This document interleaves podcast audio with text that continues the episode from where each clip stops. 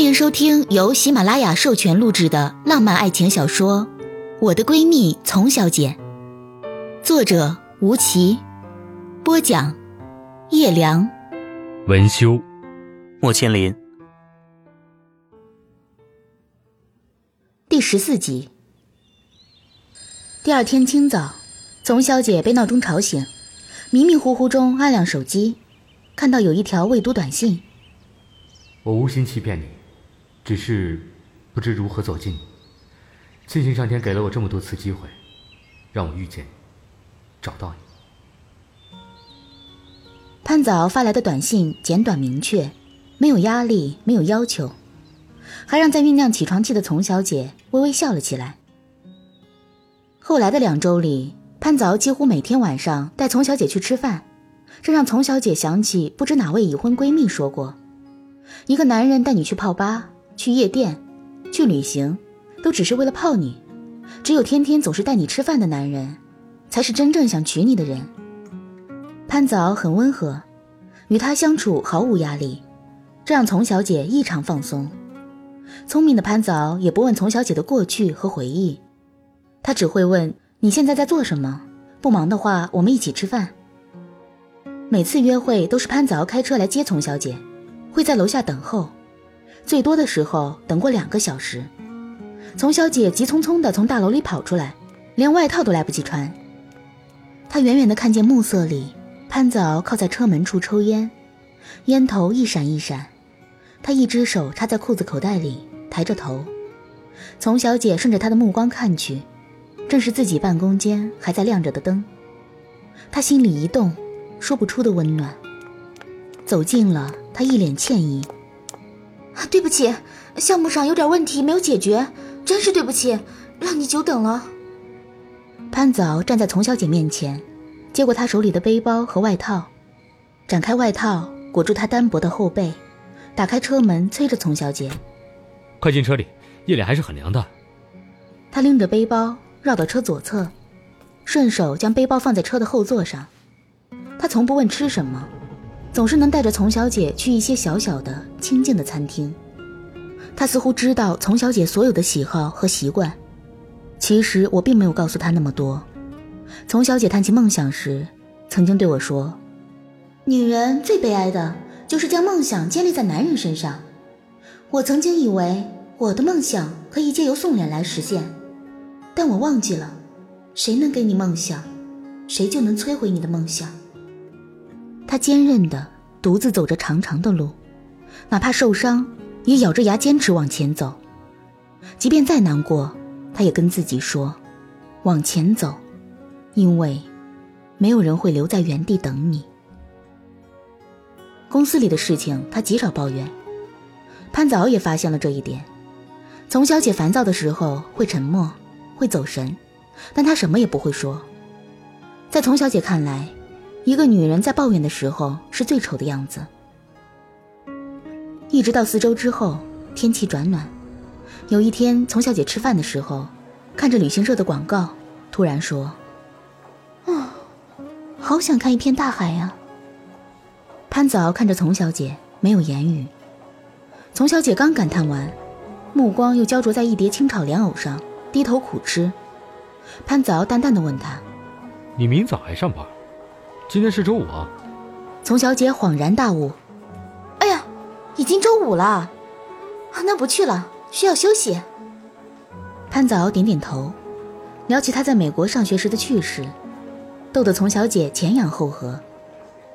他们在一起密集约会，丛小姐却几乎不过问潘早的家庭、工作、私生活。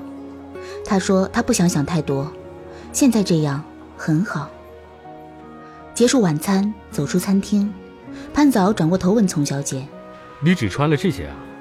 我带你去买件衣服吧。”丛小姐点点头：“哦，好像是很久没有买衣服了。”就去了朝阳大悦城。丛小姐向来买东西简单，随便走进去，看中了一试就走。潘早也不帮忙挑选，只管付账，时不时指着某件外套问丛小姐要不要试一下。丛小姐纳闷儿，已经是五月了，都这个天气了，不买这些了。潘子敖笑了笑，不说话。结账的时候，多拿了一件宽大的毛衣外套。丛小姐诧异，却还是没说什么。她有时候是真懒，一句话都不愿多问。走出商场，不知不觉倒是买了很多。潘子敖一手拎着购物袋，一手从身后护着丛小姐。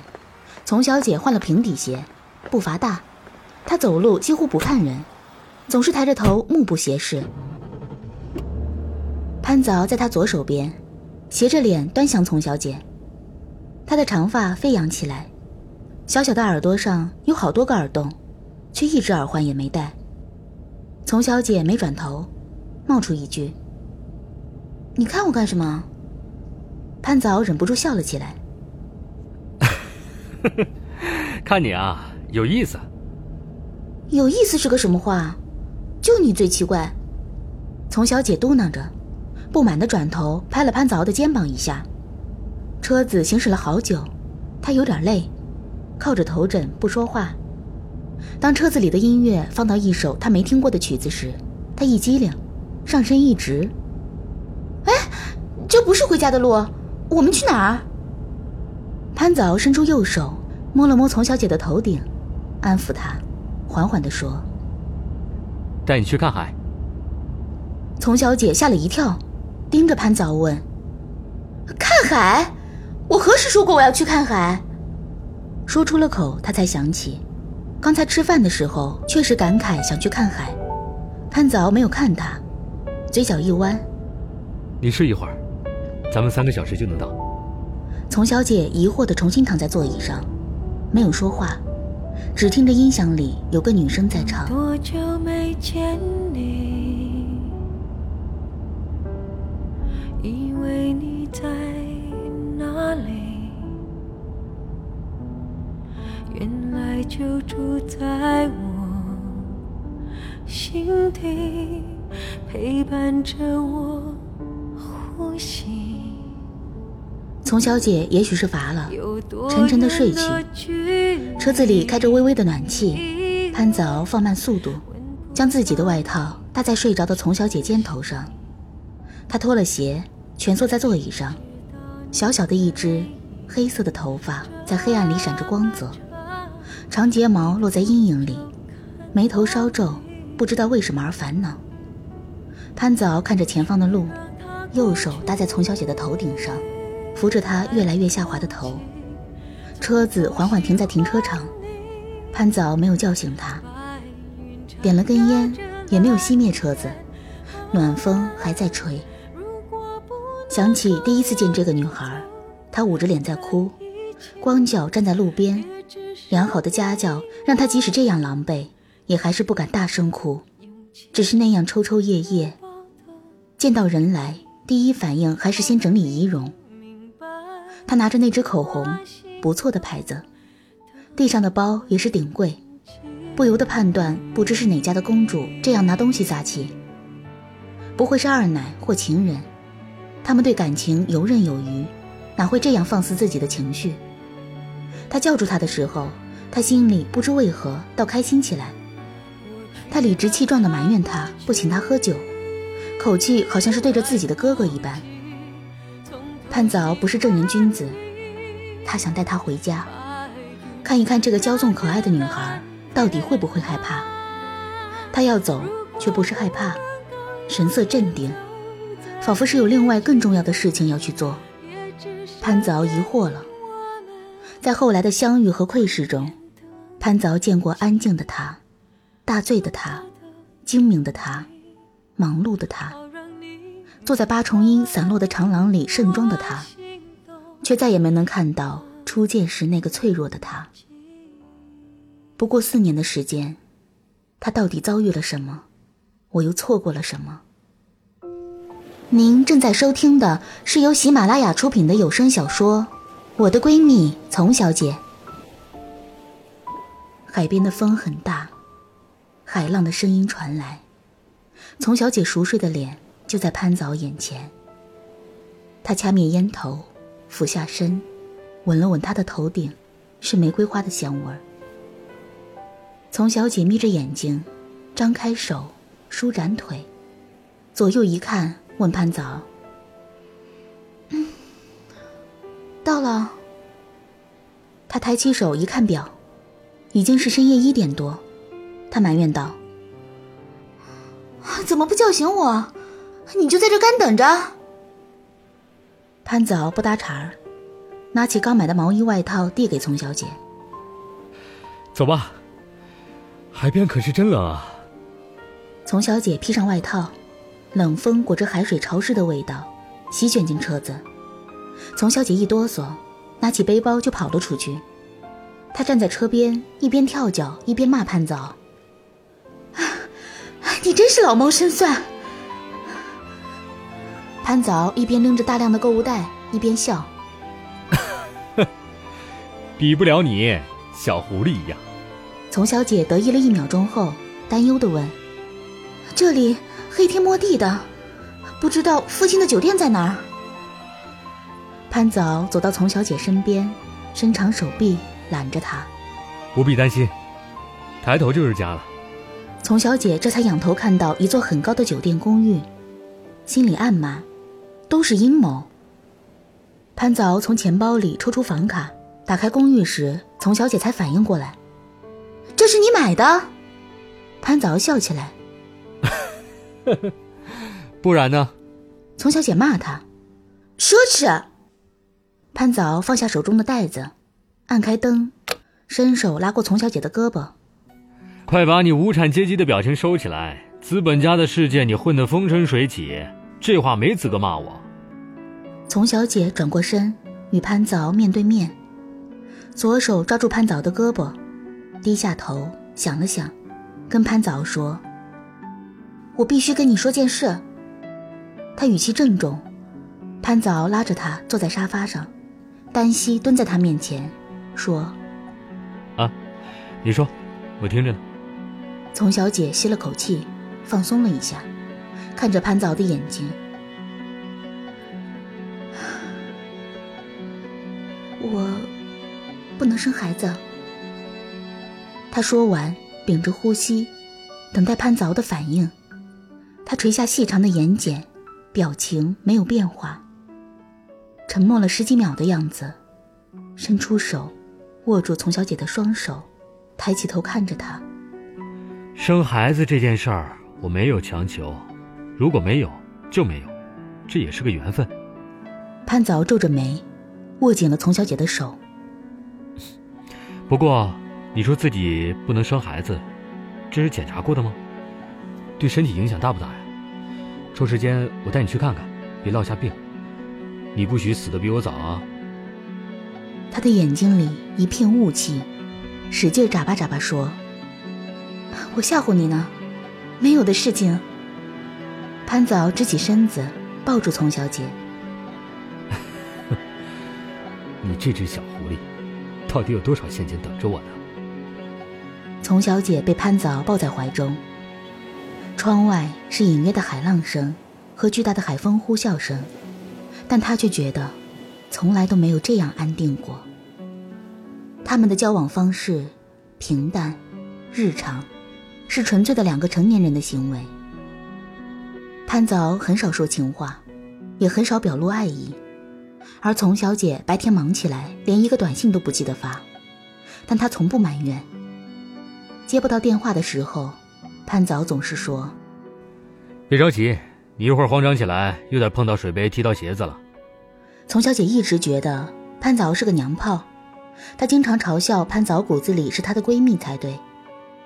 直到有一次，她闲来无事去潘早的办公楼下等他一起吃饭，看到潘早从门口走出来，身后跟着几个下属，他站在中间，穿着一件墨绿色衬衣，拿着文件夹翻看，然后签字，一边跟身后的人说些什么。那种沉稳大气的气场，立刻波及了远远站着的丛小姐。潘早从人群里走出，看到丛小姐在午后阴霾的天空下笑起来。他走过来牵起她的手，叮嘱：“下次来直接去我的楼层，别傻站在这里。好歹也是女资本家，怎么搞得跟实习生似的这样怯怯的？”丛小姐耍赖：“不。”我要当风情万种的女秘书，穿吊带丝袜的那种。潘早转头吻了丛小姐的鼻尖。好，明天就来上班。极尽缠绵的一晚，最后他累到睡着，反而是潘早醒着。他蜷着腿，什么都没穿，长头发铺在枕头上，幽暗的灯光下，他熟睡的脸庞像羊脂玉一般温泽又甜腻。他经不住诱惑，搂紧了她小小的身体，居然叹了口气。这个女孩，心房如此重，到底该拿她怎么办？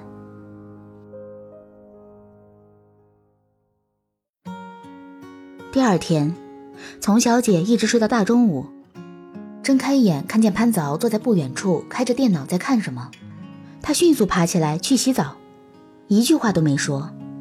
潘早看着丛小姐光着脚裹着毯子，偷偷摸摸的走进浴室，不由得笑了起来。到底这个孩子还会害羞。整理好自己，走出浴室，看到潘早还在看电脑，他走过去，举起手指敲了敲桌子，叫嚷着自己饿了。潘早伸出长手臂，把他带进怀里坐下，摸着他还有些潮湿的长发说：“我们结婚吧。”丛小姐捂着耳朵尖叫。哎，你别说，你别说！潘早笑着拉开他捂着耳朵的手。为什么？丛小姐嘟着嘴，很不开心。求婚为什么是要在发生关系的第二天？好像是要让我负责，而且我衣冠不整，而且你还没有下跪，而且连任何道具都没有。一连串的不满让潘早忍俊不禁。他把丛小姐的头摁倒在自己肩头上，侧着脸吻了吻她的耳垂。丛小姐还是摇头：“不要，我还是没有准备好，我对你一无所知，我不要。”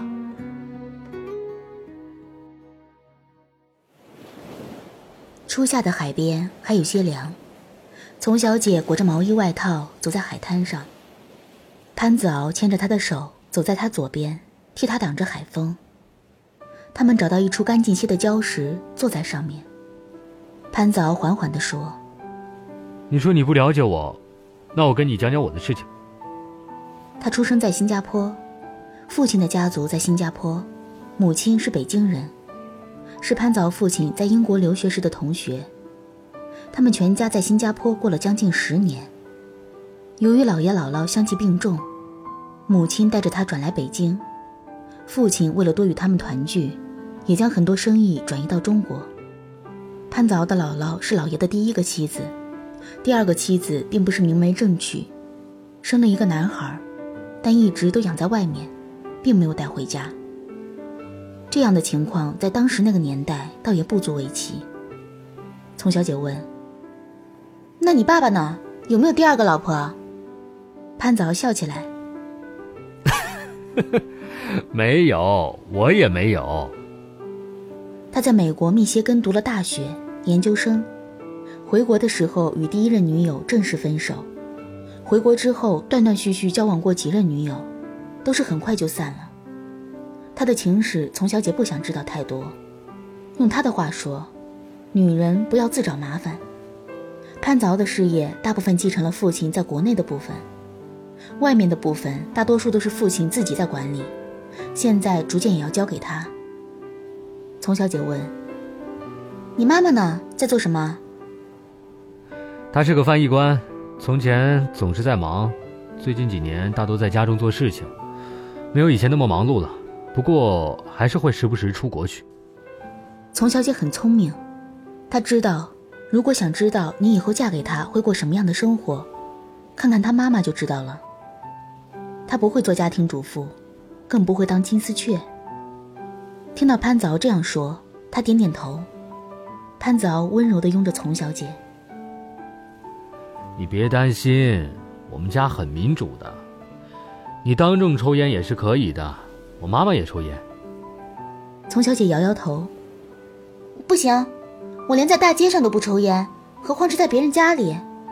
我爸也不知道我抽的这样凶，你要保密。”他们坐在海边聊了很多很多，大部分都是潘早在说，丛小姐听着。这大约是他们认识以来说过的最多的话。潘早说话简练，一针见血。丛小姐几乎不用发问，她好奇地问：“你怎么会记得我呢？别告诉我你对我一见钟情。”潘早摇头：“嗯，没到一见钟情的程度，我可没有幼童癖好。”丛小姐用粉拳打他：“哎，我很成熟。”潘凿的笑容溢满了眉角眼梢，下巴上有点胡茬，细长的眼睛越发旖旎。丛小姐捏他的脸颊：“我真嫉妒你的美貌。”他哈哈大笑，双手揉着丛小姐的头发：“小家伙，我嫉妒你的一切，你不知道，你有多特别。”丛小姐伏在他胸口。我不知道，我觉得我很平凡。潘早叹息。唉，我知道，你想要的都很平凡。丛小姐心头一酸，眼泪落在她的肩头，淋湿了她的麻布外套。感谢收听由喜马拉雅出品的有声小说《我的闺蜜丛小姐》，作者吴奇，播讲。叶良，文修，莫千灵。就只能这样了，既然决定了，我唯一能说的是祝你快乐。要你做出选择，我也很舍不得，宁愿取消资格，也不想。